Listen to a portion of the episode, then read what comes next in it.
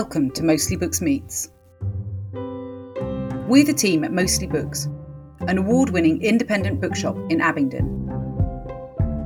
In this podcast series, we'll be speaking to authors, journalists, poets, and a range of professionals from the world of publishing. We'll be asking about the books that are special to them, from childhood favourites to the book that changed their life, and we hope you'll join us for the journey.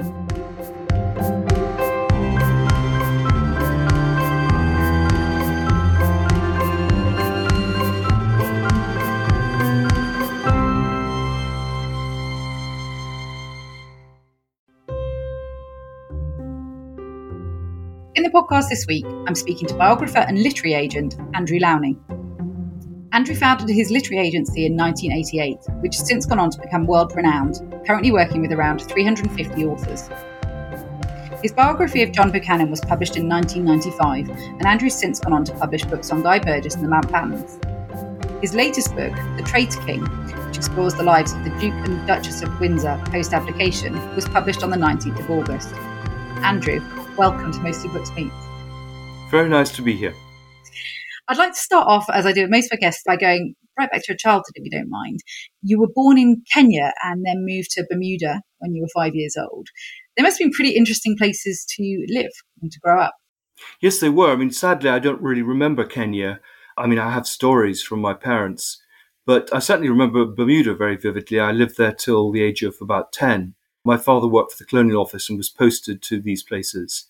And it was. It was a, very idyllic childhood. You can imagine going to the beach and living very much outside. And I suppose that's where I really began to read a lot. Books were sent out to us. My father used to get the Times sent out almost weekly, and then he would go through them a week later, reading Monday on the following Monday and apportion them out. Fantastic. So it was a really slightly remote world. And the books were sent out often for birthdays. They were kept by my mother in her sewing room my sister and I would go and read them secretly before we were given them, and then have to express pleasure when we were given them three months later. so I was brought up really on the normal staples of Enid Blyton and people, but there were a number of writers I see now out of print, a man called Malcolm Saville, and various American books, I suspect, that we got that people brought up in Britain didn't read. It's always really interesting, actually, because I never really considered that growing up the difference in culture and what kind of books you're exposed to as a child. I spent some time living in the USA and talking to people about what your childhood books were. I just kind of assumed naively that we all read the same things, but of course you don't, do you? No, not at all. And I mean, for television particularly, I mean, uh, some people have clearly a whole group of programs that they grew up with, but they're not the programs I grew up with. I grew up with Sesame Street and various things like that. So, but it did give me a much more sort of transatlantic view of things than perhaps if I'd just been brought up here. Yeah, it was probably quite nice also with the books coming over from the UK to give you that link to the UK. Who was it that sent them to you? Who sent them? I had an aunt who sent them for birthdays. That was really my only close family relation. So, yeah, she sent them and World of Wonder and Look and Learn, all of which I found clearing out my parents' house, still there, huge collections going back to the 1960s. Oh, that's so amazing, isn't it? When you find your childhood books. I've got the same. I've got my collection of Anne of Green Gables actually in the same room as I'm sat in right now, which all the pages are very yellowed and very well thumbed. Takes you back, doesn't it? It does. It does. It's very evocative. So, what was the first book you remember reading? Gosh, that's a good question. I, I remember a book, I think it was written by C.S. Lewis called The Otterbury Incident, which I remember having from school and feeling rather guilty because I borrowed it from school and then didn't return it.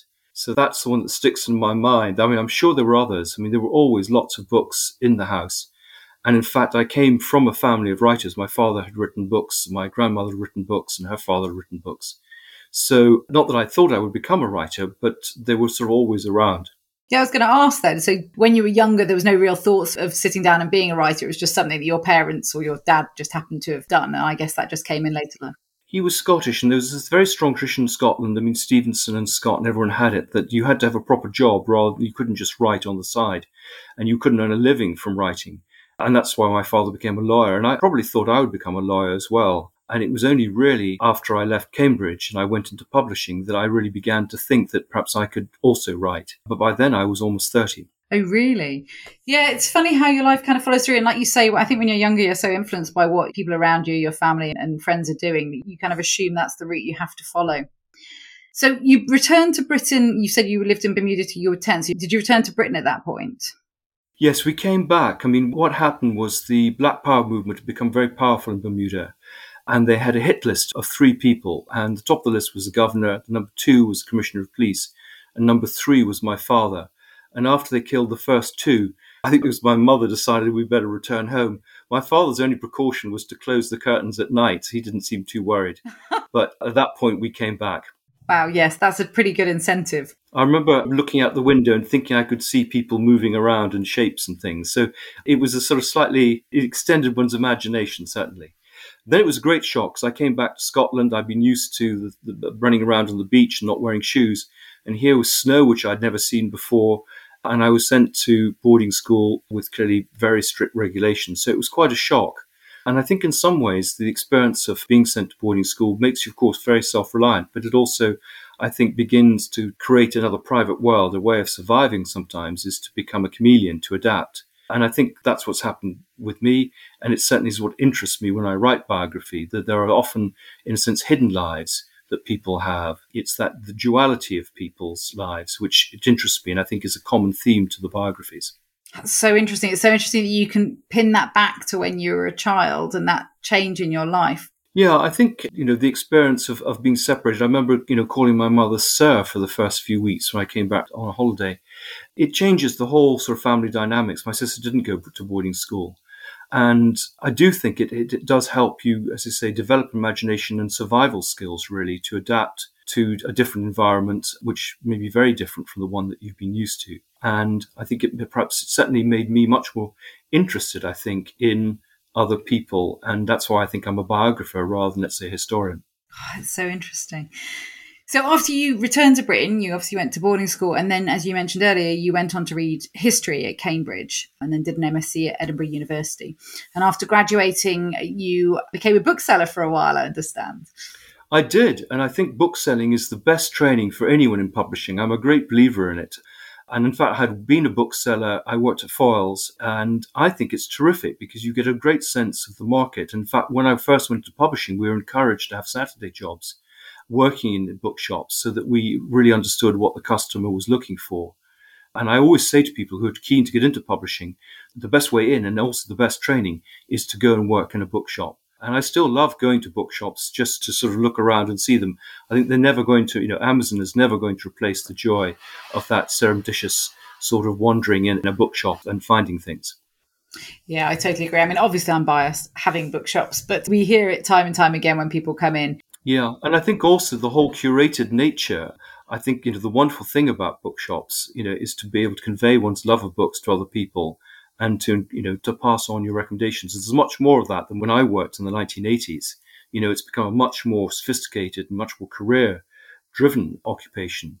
But it's you know I'm so pleased that you know bookshops have continued to thrive. Yeah, definitely. And I think, especially over the course of the last 18 months, it's been very interesting to see how all of the shops have adapted through these very strange times. So you founded your literary agency in 1988, having worked at a publisher. You worked at Hodder for a while, didn't you? And then formed your own agency. I did. I worked at Hodder as a trainee. So I really went through all the departments, working in everything from the factory floor through religious, educational, children's, the lot, which is a good production, which is a very good training. And I think they've stopped that training course now, but it was a very good way to really understand publishing. And then after a year, I was basically given the, the opportunity to join Curtis Brown, the literary agents. I think they were looking for young male literary agents there, particularly to one to, to take care of John le Carre. The man who represented him was retiring, and they wanted someone who was male. He wanted a male agent, and I suppose someone younger, and the other agents there were female. So I went to Curtis Brown. I didn't, in the end, represent Le Carre. He decided to change agencies, but it was a very good training for three years. And then I think probably because I wanted to write books at that point, I decided to go off my own. It was very young. I really hadn't got very established. And in fact, I had to write books and articles in order to support myself. But the agency has grown over the last 35 years. And for 20 years, I didn't write at all. I had a family, I had a very busy career. And it's only really in the last six years I've been able to go back to writing It must be lovely to come back to it, especially if that was kind of what your ambition was at a much younger age. So you published your first biography in 1995, having published a couple of books before then. Did you know at that point that the biographies was where you wanted to be, or did it evolve? How did you get to the point where you were writing biographies? Well, because I've been brought up in Scotland, I'd sort of been brought up, particularly through my father, with reading John Buchan. And what interested me about John Buchan was that the picture that's presented in some of the previous biographies had suggested he was anti Semitic, a racist, a sort of old blimp. And that wasn't the picture that I got from the books or indeed from reading other things. So I felt there was a gap there. In fact, I gave the idea to an author for him to do the book, and then he decided not to do it. And I thought, well, actually, that's such a good idea. I'll do it myself. But I like biographies because there's a sort of structure there, there's chronology. And though we play around now as biographers with Slice of Life, which is what I've done with Traitor King, or with dual biography, which I did with Mountbattens, you've got an obvious structure. And I think what I love is that mix of the history. You have to give context, but that psychological insight that you also have to provide. And that micro history. I, am a great believer that history needs to be taken and told through humans. It has to be personalized. And I'm not certainly a Marxist historian who looks at great movements. I think individuals change the course of history. So that's why I love biography. And it, Buchan hadn't really been done. The previous book had been done 20, 30 years before.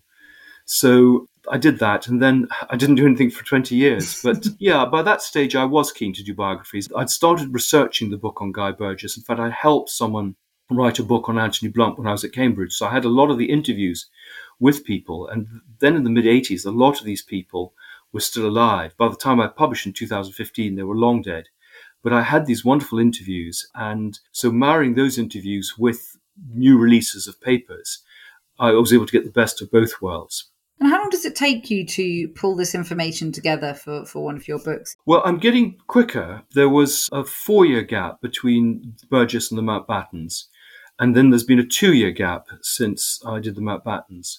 But, you know, it is extensive. I mean, you clearly got to build a huge chronology of material from secondary sources.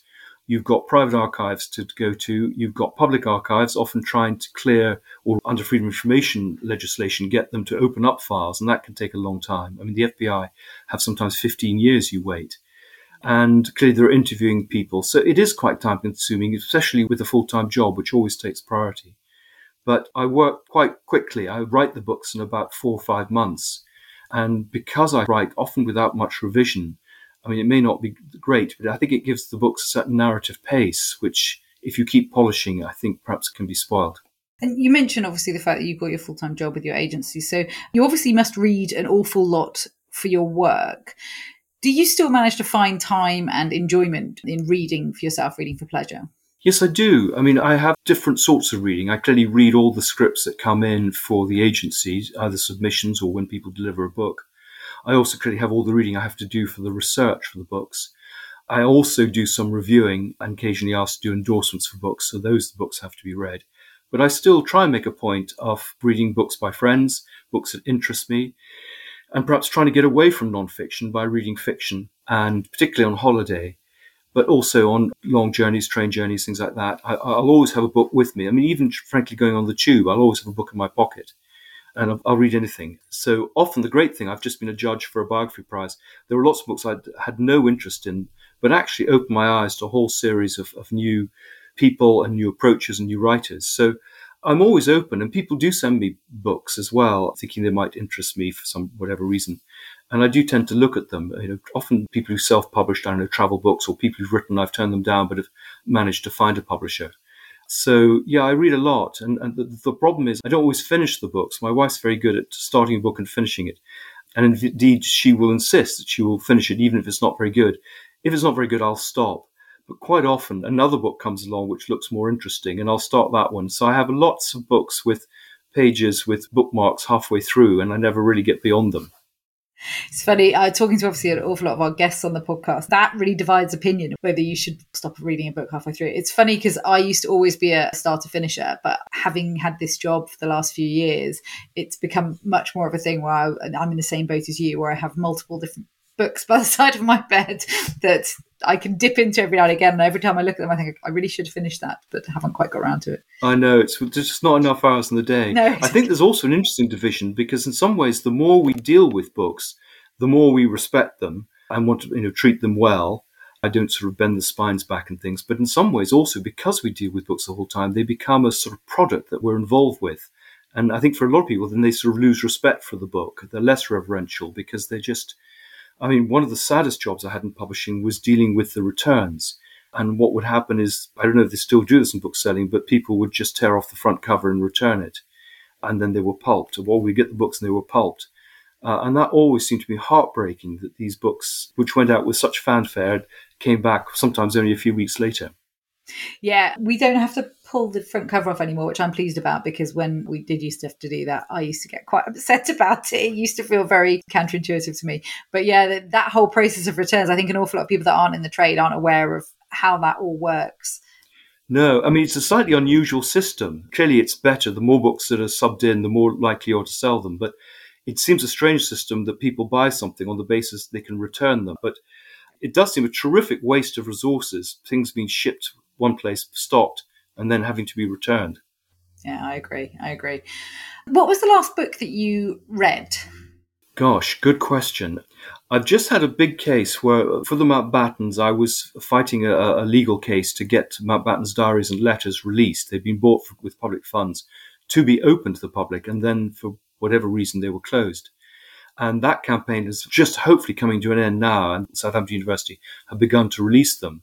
It's too late for my own book, but I hope it'll be useful for other scholars. A fantastic collection of diaries and letters from the 1920s to 1980. But as a result of that, I was approached by a woman called Jenny Hocking, who had a similar case in Australia, where she tried to get access to communication about between Gough Whitlam and, and, and the Queen. And that was she won that case. And there is a big debate going on about how deferential we are to the royal family and the debate about whether the Royal Archives is really a private archive or a public archive and how much access we should have to royal lives. And my own feeling, which is why I've sort of gravitated more and more towards royal biography, is there are not many good royal biographies around. They tend to be written by journalists based on a few inside sources and the cuttings. And they don't operate as historians looking at primary sources and doing a proper job. So I've become much more interested in trying to tell the story of the monarchy, which of course is central to our history, and get behind the headlines and also tell the story warts and all. I think the danger is everyone's very deferential because they want access to the courtiers. And I don't rely on that sort of access. I just want to get to the truth. Yeah, I just imagine it must be so fascinating. I mean, the writing of the book's wonderful, but the, the research just must be so interesting with the kind of books that you write. Your latest book, The Traitor King, was published on the 19th of August, and it's about the lives of the Duke and Duchess of Windsor after he abdicated. What made you decide to write that particular book? Well, it was really because one of my authors had done a book called Abdication, which took the story up to 1936. And all the books I'd read on the Duke of Windsor basically only had a coda of 30 pages at the end afterwards, as if that was the end of the story. But of course, they lived for another 50 years. And so what interested me is what happens when you walk into the sunset with the so called fairy tale. What was this all about? What were the repercussions of the abdication on the family and on the couple? And that never had really been looked at. And there'd been books which suggested that his sympathies were, shall we say, not as loyal as they could have been, that there wasn't the fairy tale ending, that actually she had been trapped into this marriage. She'd since got herself in too deep. So I began to explore that, and I found that that was indeed the case, that he had not just been duped by the Nazis, but had actively intrigued with the Nazis during the war and before the war, and actually was anti Semitic and very, very pro German, as was she, and that also that had not been a happy marriage. They'd frankly been bored and rather aimless in their lives. And I think what also interested me, in the way it interested me with the Mountbatten book, was the way that the subjects try and curate their lives, that they cooperate with tame biographers and journalists, which is, I suppose, natural. And so there's always this tension between the version that they've, in a sense, helped bring out, particularly at the beginning, and actually what the truth is. And we see this, of course, played out with even contemporary royals now. So that seemed to be an interesting subject. And of course, there were obvious parallels with Harry and Meghan. And because the crown, people knew about them in a way that might not have done before. And Wallis is a very iconic figure. And so it was interesting to try and get beyond, in a sense, the public face and to try and understand their relationship as a couple and actually what they did and how they were treated and whether the reason the royal family had frozen them out was to do with the abdication or was to do with other factors, which I argue it was. Yeah, it's so interesting reading through some of the detail. You, you, talk about his links with the Nazis. So the fact that he got given that was it a gold box from Hitler gave him? I think it was for a birthday present, wasn't it? Oh, for the wedding. Of the wedding, yes. Yeah, yeah, yeah. He he was in close touch with Hitler, and I think one of the fascinating things is, and this is the other thing that interests me, is when governments try and basically suppress information. So in the way that with Mountbatten, a lot of stuff was suppressed, and I had to fight to get it released. Here we have a very obvious case. For example, with the Duke at the end of the war, various German documents showing his links to Nazis were actually captured by chance. They were meant to have been destroyed, and they weren't. And then there was, of course, this huge cover up which went up to Churchill and Eisenhower that this stuff would never be made public. So it's fascinating to see the fight that there was. And of course, the, you know, goes back to Burgess, the fight to cover up the treachery of the Cambridge spies. And it's made me, as a result, much more cynical about the way governments operate and the way that they do try and censor our past for whatever reason. It, it's not often national security, it's more often embarrassment so interesting because what you're talking about in this book obviously happened a long time ago, but there's so many themes that are relevant to today, aren't there? You've already made a nod to the obvious comparison that people are making with Harry and Meghan. When you talk about people's perception of what the Duke and um, Duchess's life was like versus the reality, I mean, that's very similar to what you see on social media these days, isn't it? You know, where people have a perception, but actually the reality is very different. It's just very interesting how some of these themes are just kind of coming through again and again and again. Well, I think where The Crown is very clever is it's got this central trope, which is the demands between public duty and private pleasure. And that's always the problem the royals have. I mean, and also how far should they shine light onto the monarchy and how much should there be this mystique? And so you can understand why they try and control the narrative. But I think it's trying to understand the human dimension. I mean, because they're not just public figures, they're living human beings.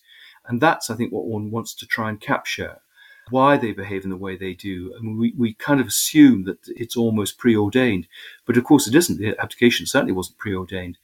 And so you can see how individual behavior can change things. So, for example, the Duke continually tried to get in with the royal family again and was rebuffed. And there were occasions where they would try and create contact again and he would then blow it by doing something stupid. So it is a sort of human tragedy, the whole thing. I mean, there's a sort of Shakespearean element to it. And of course, it's all played out in the public glare. Mm. Yeah, I felt particularly sad when you were talking about when he was really ill the last time he saw his mother and you were saying how he'd lost a load of weight, but he still insisted on wanting to see her. And it felt very sad because it was just, they hadn't seen each other very much over the course of his life. And then they probably both knew that was the last time they were meeting. So, like you say, it brings that human slant onto things. The human element to it, exactly. Yeah. I mean, I'm thinking of doing Philip next because I think he's a man who's very complex and contradictory, but a man of, of extraordinary importance. You know, I think he has reshaped the monarchy for the 21st century. And it's such a, again, a, a dramatic life and varied life. And again, there's a great disconnect between the public face and the private man. So it, royals are interesting to do because of that. But you never know. I mean, I try and find subjects which will have international appeal, which will be justify the cost of the research so that they will sell and whether you feel you've got something new to say and where there's access to material, whether it's archives or letters or people you can interview. There's no point just regurgitating previous books. So I'm always, and that's what I'm clearly trying to do with authors the whole time too, to try and find subjects that will be interesting for them to write about and hopefully interesting for people to read about. Yeah, I was going to ask you as well. I mean, obviously, you've got your day to day work with the agency and then you've got your books. How do you balance that work? What's really lovely about the work you do is that you can see it from both sides, which I think is a massive advantage that an awful lot of authors and, and writers in general don't necessarily see. But how's that balance? How do you manage it? Well, the agency is always the priority. So I'll always read a script first or do some royalty statements or pay someone. So I tend to write late at night, or I do try, once I finish research and, and I'm going to write, I then try and clear weekends so that I can have a run of two days. The problem is you, most authors immerse themselves in the subject and they live and breathe it and it's fine. For me, I come to it every Saturday and I've forgotten what happened the previous week. So it's a bit tricky. That's why I try and write literally a chapter a weekend so that I get a segment done. But certainly the, the, publishing informs the writing. There are not many people in publishing who write, but it's useful because I have spent 30 years reading lots of books, and there's a sort of osmosis there of what works and doesn't work. You learn some of the tricks, short sentences and short chapters, things like that, to get a narrative pace, varying the tone, getting a strong voice. But also, by being an author, it's helped the publishing. So I have contacts now with festivals and bookshops, people like you, which I can then use to help promote the authors. And some authors like it. They like the fact that they have an agent who writes.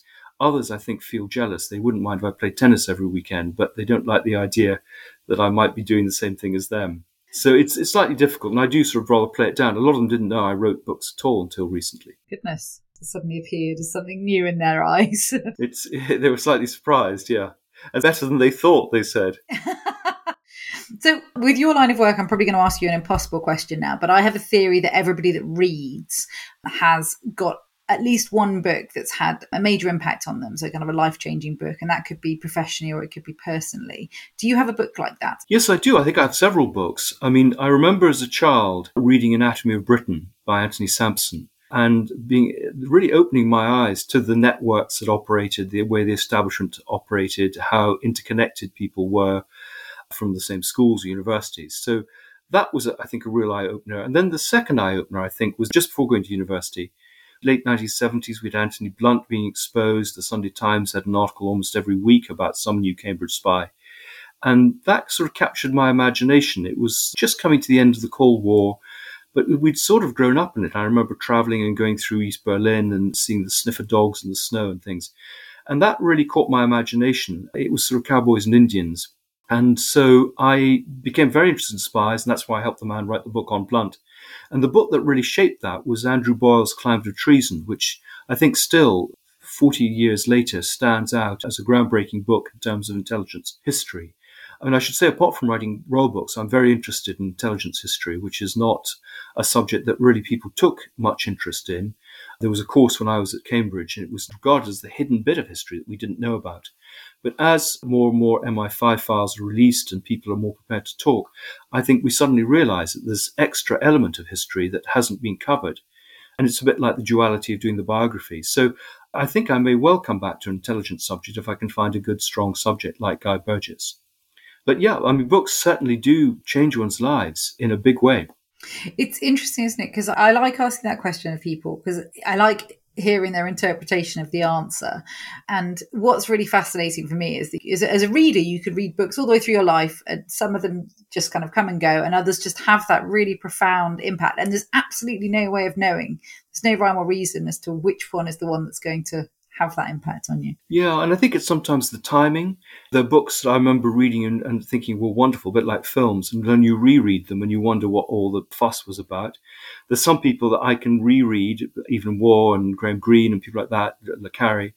So it sort of varies. I remember loving John Fowles' books and yet finding them a bit tricksy now. So uh, they're what I call adolescent books. Thomas Hardy is a good example, which is sort of quite elemental and dramatic, but actually often pretty far fetched. And some people put John Buchan in that territory. But I think the thing with John Buchan is get away from the Richard Hannay books and read some of the other books, the Edward Leithen books and some of the historical novels. And you'll find he's a much more profound and interesting writer than people realize. Yeah, many strings to his bow. So back to today, back to you. Obviously, your book's just come out, the 19th of August. Um, so I'm assuming you're currently focused on that. But what what's your plans for the near future? Are you working on another book, or are you focusing on your agency? What's happening for the rest of the year? Well, it's quite busy promoting the book, and I'm hoping to update the Traitor King book. Uh, one of the problems of lockdown was that many of the archives were closed. And so I'm hoping to go to the States in September and do some research in archives there I mean, one of the frustrating things is there are papers relating to interviews with people who knew the Mountbatten held by one of the biographers, but that archive doesn't open until, until even much later in the year. So I'll be updating the Traitor King book. With the release of the Mountbatten diaries and letters, there may be scope to update the Mountbatten book or to maybe even try and edit the letters and diaries. As I say, I'm thinking about a book on Prince Philip, so I'm just reading the background about that. Meanwhile, I carry on with the agency. I've promised my wife I will go on holiday. and who knows what comes. I mean, one of the great things about publicizing books, particularly at festivals, is people often come up and say, I knew your subject and here are some papers or letters that you might be interested in. So you never know what might just emerge and might take one off in a new direction. That's fascinating. And, and with the nature of the books you write, it's lovely to be able to have that opportunity to then update them. You don't see that too often happening, but when it does, it's always kind of a, quite a nice treat, especially when you've really enjoyed the first iteration of the book to then see what other information appears. Yes, no, no. I think I love getting feedback from readers and meeting readers and getting some response because, you know, apart from reviews and Amazon reviews, you produce your little baby and it goes out to the wilderness. You don't quite know what people think of it.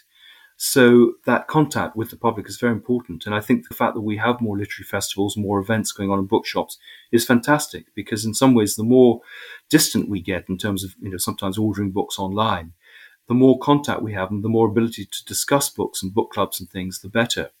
So I think what's so encouraging is the publishing industry constantly reinvents itself and everyone says everything's dead and then it comes back actually stronger than before. Mm. And I think we're talking about this at quite a topical time, really, because of course we are now at the point where life is vaguely returning back to normal life after the craziness of COVID. I mean, I'm not entirely convinced that it's going to go back to completely normal and we'll probably see some more dips as we have in the past but it must be quite nice for you having your book come out now and knowing that you'll be able to actually go and speak to the readers in person whereas you know if it had come out this time last year that just wouldn't have been an option.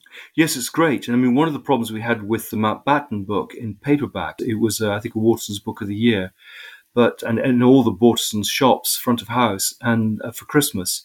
And then we had lockdown and the bookshops closed. And that was the end of that. And I think it cost us possibly 30, 40,000 copies.